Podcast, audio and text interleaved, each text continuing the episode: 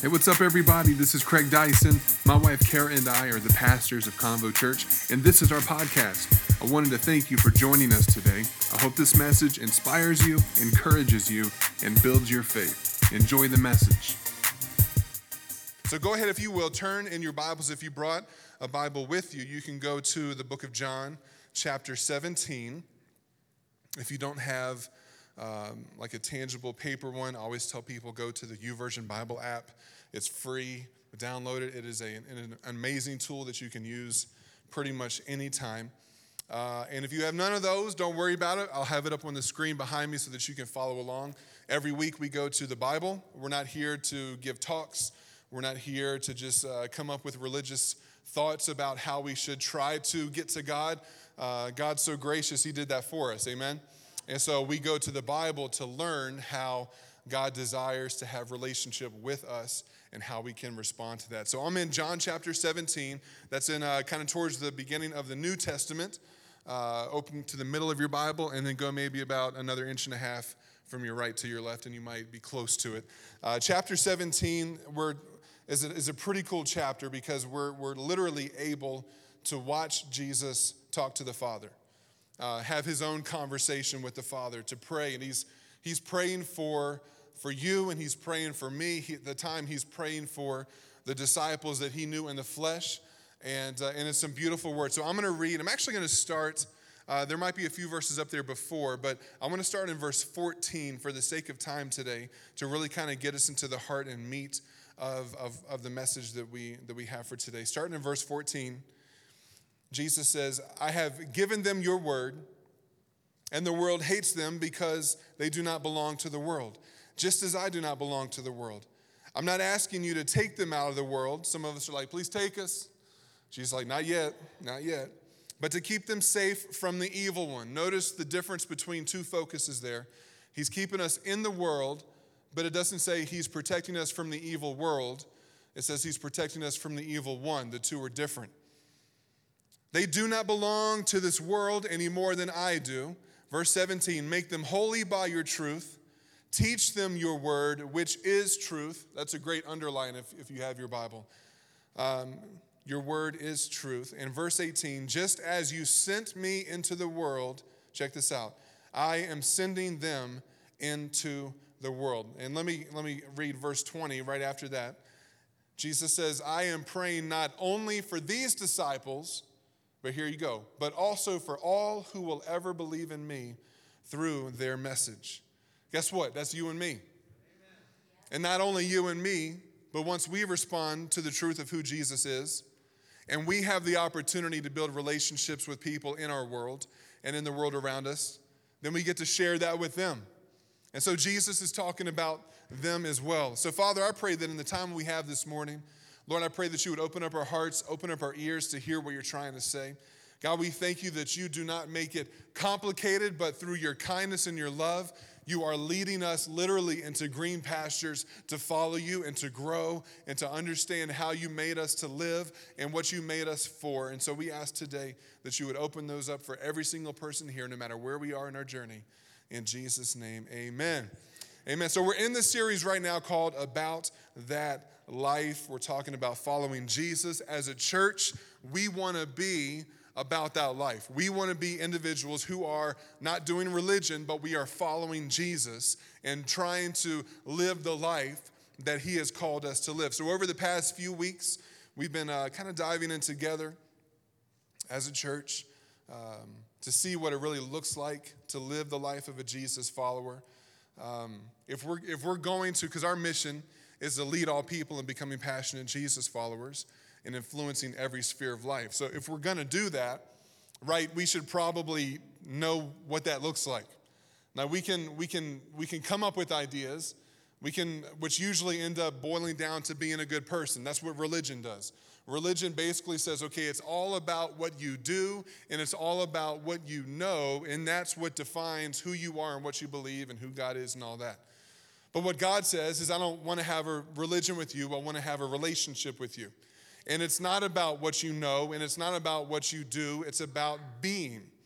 It's about just being in relationship with God. So, the whole core of this life that we want to be about, the life of a Jesus follower, it's all about relationship.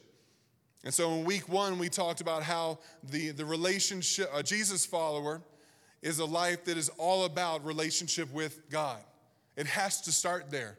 It can't go in reverse. If we miss this point, that everything that we're doing is about a relationship with God, then everything else really does get thrown off. Because most religions around the world would say, well, you got to be a good person in some regards, and they define it in different ways. And so everything becomes defined based on what you're doing and, and, and how you and what you know so that you can argue with people who believe differently than what you believe. See, when everything gets boiled down to an argument, a head knowledge argument about what you believe and about what I believe, it's never going to lead people to a life giving relationship revealing to them who God is. And I used to, like, I grew up, I grew up being taught, like, you got to know your stuff because so you can just destroy somebody who doesn't. There's a little competitive spirit in there, you know, like, I'm going to prove you wrong. Like, even, with, even within the church, all the different little nuances and denominational preferences and, and uh, all the different uh, breakdowns of what that scripture actually meant and what the Holy Spirit's supposed to be and who God is and who God's not and who God used to be and who we think God is now. And now, now the world looks at the church like we're crazy. And they're right. We are a little bit crazy. But for us to get, well, that's maybe that's up for debate and different, different factors. But in the essence of how we operate in the world around us, the world is looking at the church by and large saying, no, thank you, I'm good. But we know that they're not good. We know that they are hurting and broken. We know that they are in need of something that they don't know how to get.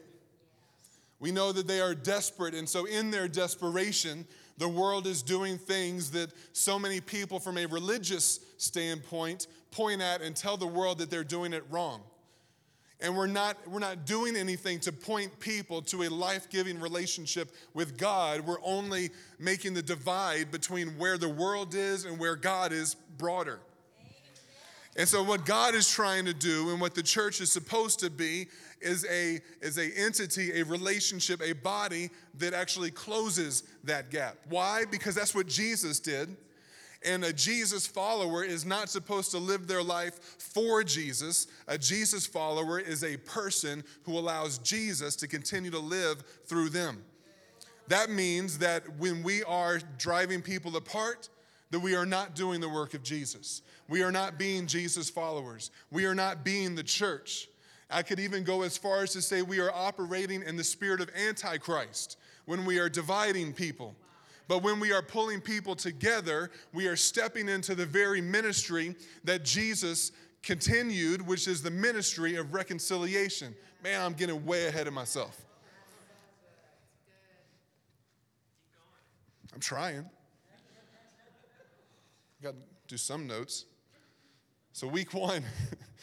is all about the relationship with the Father. Week two, which was last week, you can go back and, and get the full meal deal in our podcast. But uh, week two said that following Jesus is about that relationship with one another. That's within the church. That doesn't mean within the building, because the building is not the church. The people are the church. This is a school. this is not the church.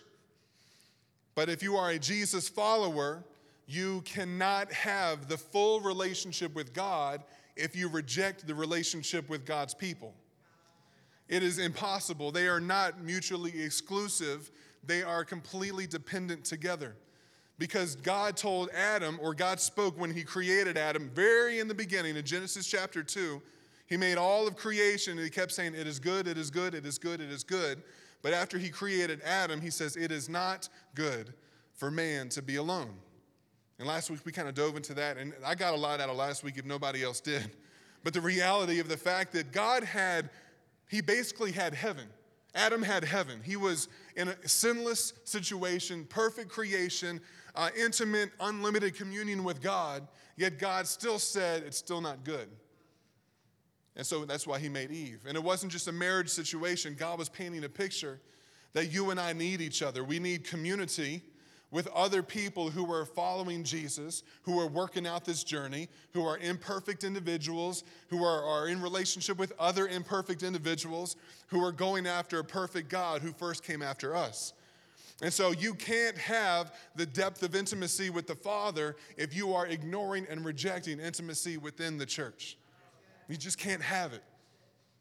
You will always, in your, even in your own relationship with God, as great as it might be, you will always hit a glass ceiling if you are putting yourself in a place of isolation. So today, the focus today, following Jesus, is about that relationship with the world. And that speaks specifically to people who are not currently in relationship with God. People, whether they reject, whether they're skeptical, whether they're not sure, no matter where you are in the journey, today we're talking about what it means to be a Jesus follower in the context of our relationship with the world. And here at Convo Church, we know every single week, because this is the type of church we are, we're not attempting to gather all the righteous people. We're trying to gather people who feel like they're far from God.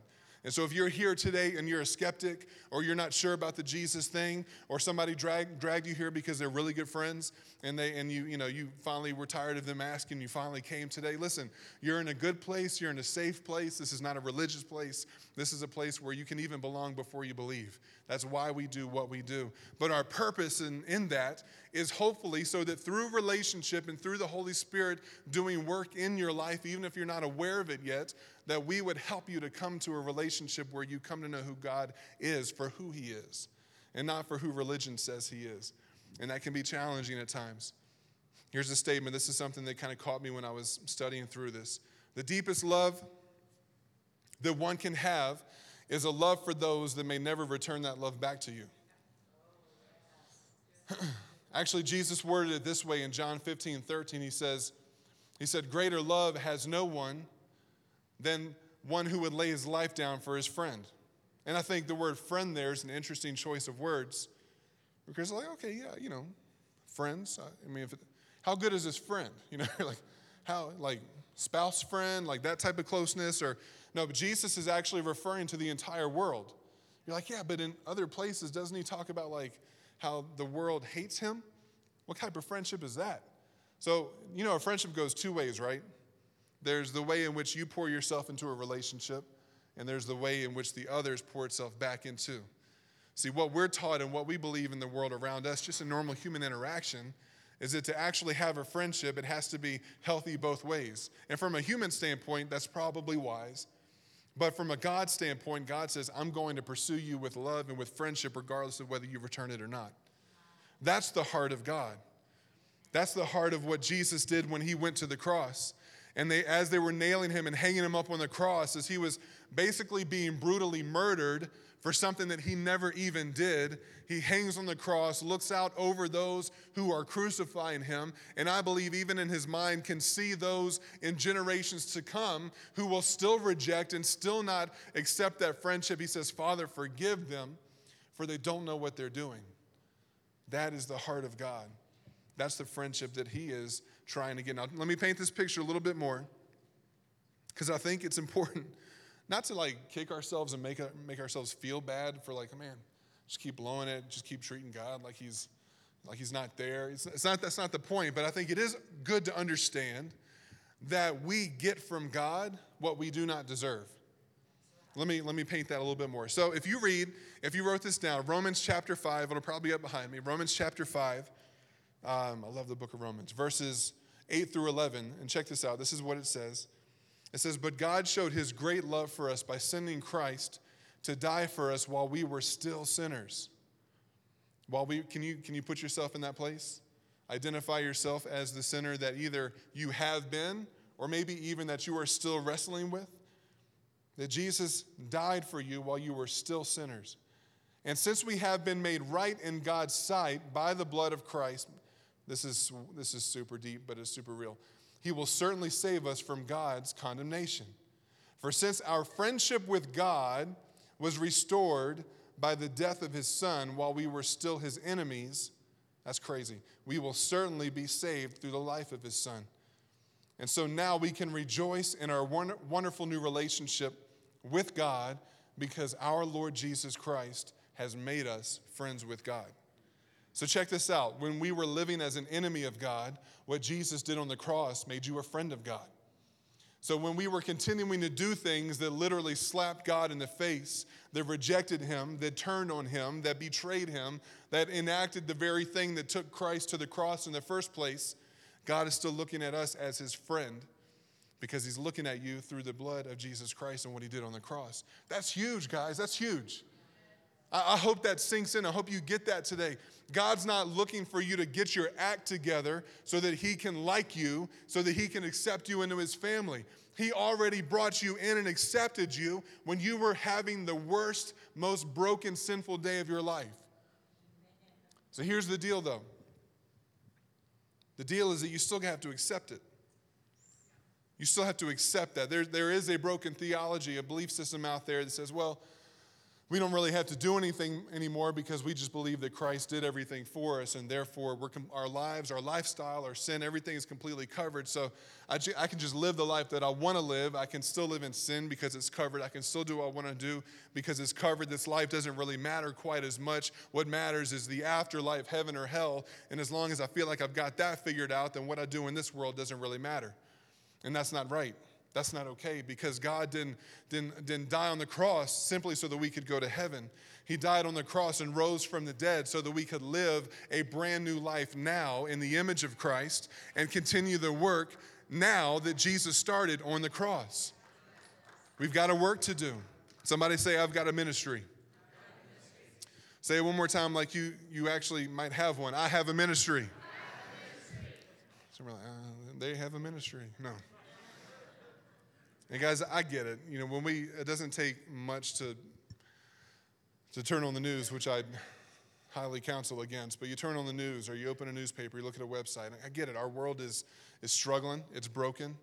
Uh, there's ugly stuff happening out there. And, and if you were to listen only to the outside voices, then it's very easy to allow yourself to, to park in the side of negativity and it's just all falling apart and the darkness is increasing too much and but, but my Bible tells me, and Jesus tells me, that the light that gets put inside of us is greater than the darkness that is around us.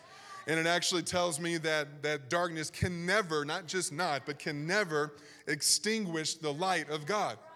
So if the light of God is in existence, it's not a fair fight. Darkness doesn't have a chance. But we have to choose, excuse me, to live in the light of God. Amen. So, a relationship with God, it, it adds us, it enters us into a relationship with His church. That's other believers, other Jesus followers. It is our privilege to be in relationship with other people that are different than us, but who are following Jesus. I say this a lot too, just because it's, it's the core of who we are as a church, but I, I really believe it's the core of the heart of God is that the church was never meant to be a grouping and a gathering of people who all look the same, act the same, live in the same place, talk the same way, make the same amount of money, have the same color of skin, have the same background. That's not the church. Because the church is all of God's creation, men and women from all different backgrounds being able to come together. Guys, listen, in this world, we would, most of us in here would never be in a place to be in relationship with the other people in this world, I mean, in this room, if it had not been for the church. And that's just the greatness and the craziness of God all wrapped in one big thing. It's like, God, why in the world would you want to bring together black and white and Hispanic and Asian? And, and why would you want to bring together liberal and conservative? And why'd you want to bring together the rich and the poor and everything in between? Like, why would you do something that crazy? It would seem so much easier to build your kingdom around the structure and strategy of like mindedness and likeness on the outside and the inside. God says, that's not how I did it. I think I would say that's boring. that's boring and ridiculous. No, God's trying to bring all the beauty and the diversity of His creation together because that is the exemplification of the kingdom of God. And I want our church to look like what heaven's going to look like. As much as we can figure out. This side. I start talking and I miss my place. Here we go. All right. We're back. Relationship in the community of believers, because we talked about that relationship bringing us together. Relationship in the community of believers places us, say, that's me. Say, that's me. I'm working hard to wake y'all up. I know y'all didn't get that hour of sleep, but it's okay. We're here now. we're making it happen. But it places us on mission to reach our world. And remember, you can't, you can't fulfill a relationship with God without your relationship within the church. And again, not the building, but the people. And you can't fulfill your relationship with each other in the church if we are not living the life of a Jesus follower living on mission. We have to stop treating the mission of Christ as if it's an optional thing for people who are extra spiritual. That is just for those who have memorized all the Bible, which that's nobody in here, by the way. It's only for the people who have, you know, the, that special connection with God. It's only for the people that have that really outgoing personality. It's only for the people who are super confident in every single room that they walk in. No, no, the mission of God is for you and it's for me. Listen, as Jesus came into this world with a mission, he has now sent us as his followers into the world with the same mission. I've heard people say this before, so this is not original to me. Uh, but God's church does not have a mission, God's mission has a church, and that's people. I mean, we can, and we, we do, we have mission statement, all that, whatever. But at the end of the day, it all boils down to we are here as a church to continue what Jesus started and to not stop until he takes us home. That's as simple as that. I mean, that's really what it boils down to. That's what God's trying to get at. Now, now here, now what is the mission? Because we live in a world now, and it's actually not a bad thing, but it can get confusing. We live in a very mission-minded world. Everybody has something that they're passionate about. You know, it's National Pick Up a Hamburger Wrapper Day. Let's celebrate that. It's good because that means there has to be hamburgers out there, but don't litter. You know, there's, it's, it's national, you know, tell your neighbor that their hair looks good today day. Like everybody has a mission, right? It's all over the place. Some of them amazing, some of them just straight up ridiculous. But nonetheless, we can see in our world there is something happening where there is a hunger inside of humanity to be a part of something that is bigger than themselves. Like it's, it's ingrained inside of us. It's actually connected to the God seed that is in every single human being. That need to be a part of something that is not just about me. It's about, man, I got to do something. I got to accomplish something. But this is what the ministry actually looks like. In 2 Corinthians chapter 5, starting in verse 18, it says, And all of this is a gift from God who brought us back to himself through Christ. You can see that picture right there. It wasn't us getting to God, it was God coming after us and bringing us to himself. And God has given us this task or this ministry of reconciling people to Him.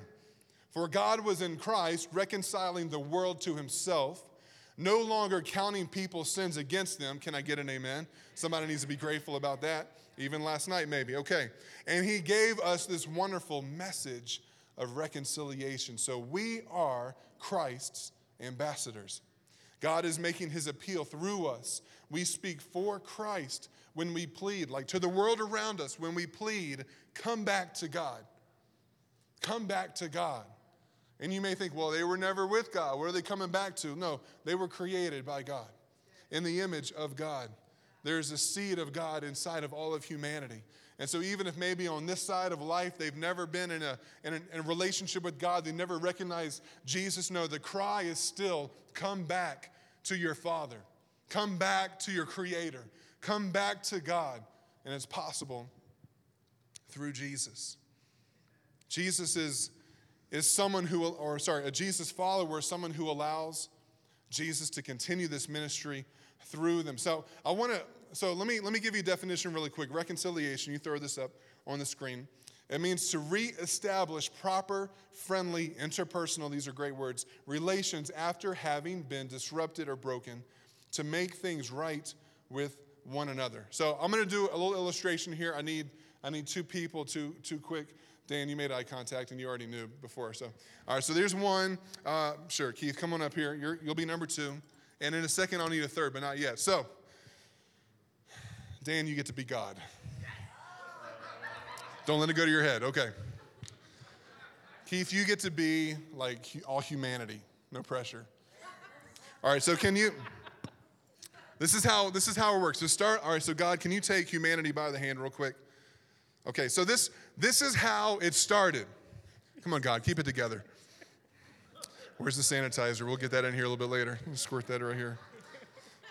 This is how it all started when God created everything and when God made Adam. There was relationship that was not broken. Are you going to do like the, the finger of God thing? Is that what you were going for? Okay. Why did I pick Dan? Okay, anyway, so so this is how it was supposed to be where there was no distance, no separation. But when sin entered the world, and by the way, God did not bring sin into the world.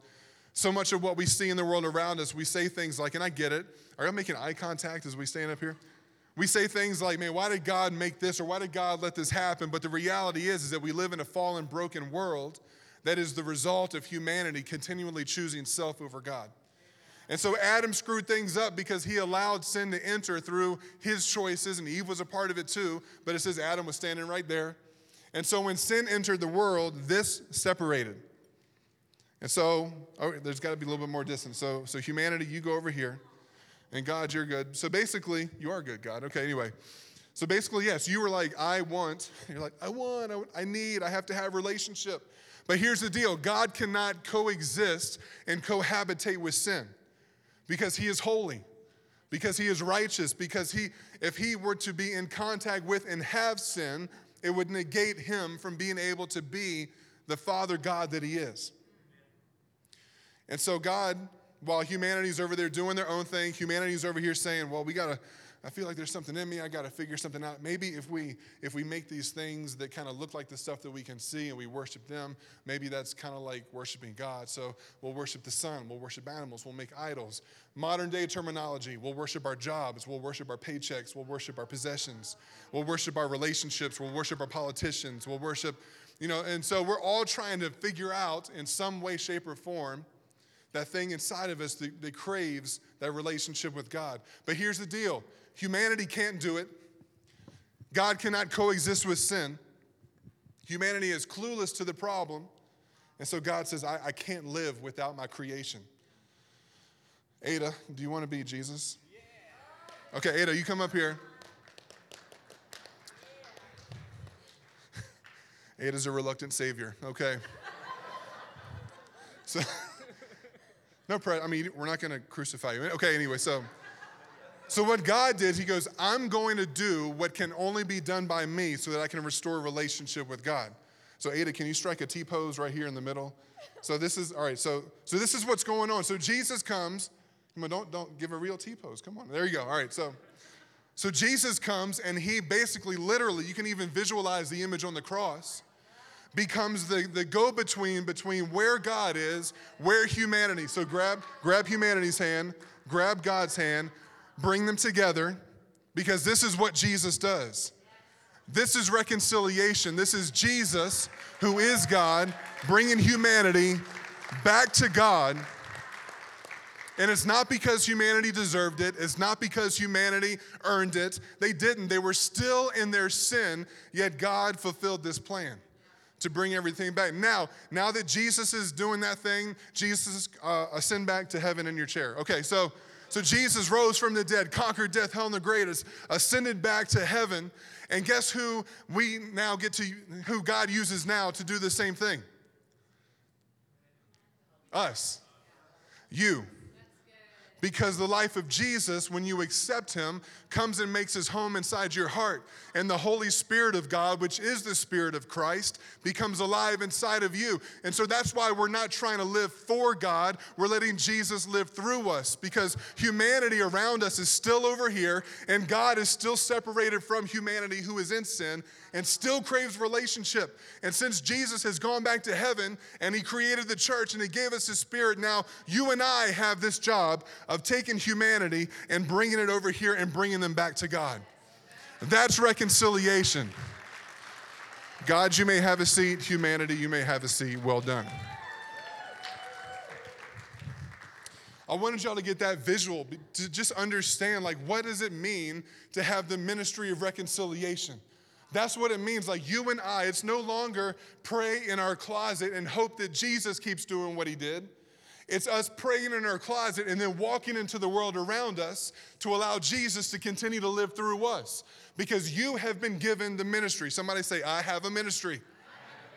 This isn't about whether you've been to Bible college. This isn't about whether you've been to seminary. This isn't about whether you've been prayed over by a mega ministry name and have an anointing. This is about you saying yes to Jesus and allowing the life of Jesus, no matter your personality, no matter your shortcomings, no matter how you see yourself or how other people see you, and reaching out and knowing, hey, greater is He that is in me than He that is in the world. If Jesus can save me, He can save that person. I'm gonna grab humanity by the hand and I'm bringing them back to God. And that's the heart of God. He wants to have that relationship with the entire world. But now that we've, in our own life, for those that are Jesus followers, now that we have experienced this reconciliation ourselves, we don't just go up into the stands and observe God continuing to do the same thing. We get put into the game.